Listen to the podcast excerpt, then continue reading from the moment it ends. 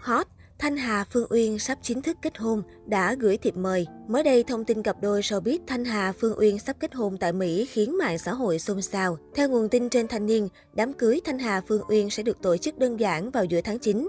Địa điểm tổ chức hôn lễ là thành phố Santa Ana, bang California, Mỹ. Nguồn tin cũng cho biết thêm, hai nhân vật chính đang tất bật chuẩn bị một cách nghiêm túc cho hôn lễ.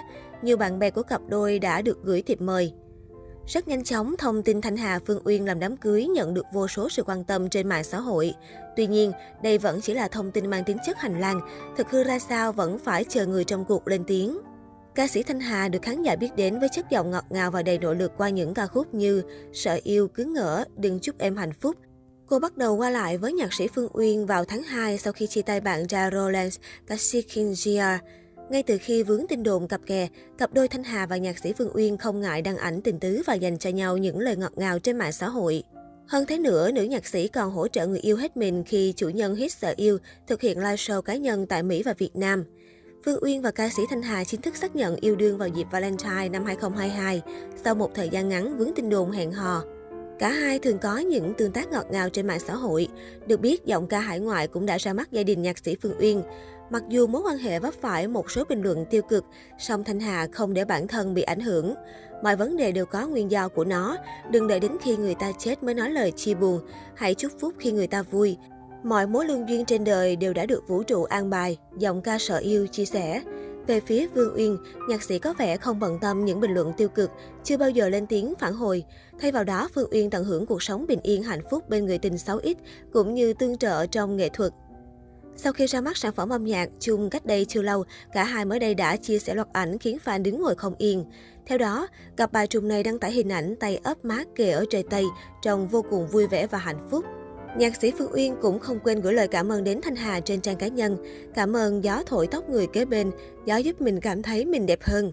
Bên dưới bài đăng, nhiều khán giả cũng đã để lại lời khen cho độ ngọt ngào của nhạc sĩ Phương Uyên, đồng thời gửi lời khen cho nhan sắc ngày một thăng hạng của Thanh Hà. Đáng yêu quá, nhìn Thanh Hà Phương Uyên đẹp đôi quá, tình cảm quá, ngọt ngào quá, nhan sắc chị Thanh Hà như lão hóa ngược vậy.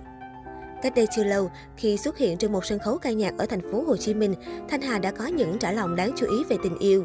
Nữ ca sĩ bày tỏ, Hà luôn khao khát cho mình có một gia đình hạnh phúc và được yêu thương, vỗ về và chăm sóc.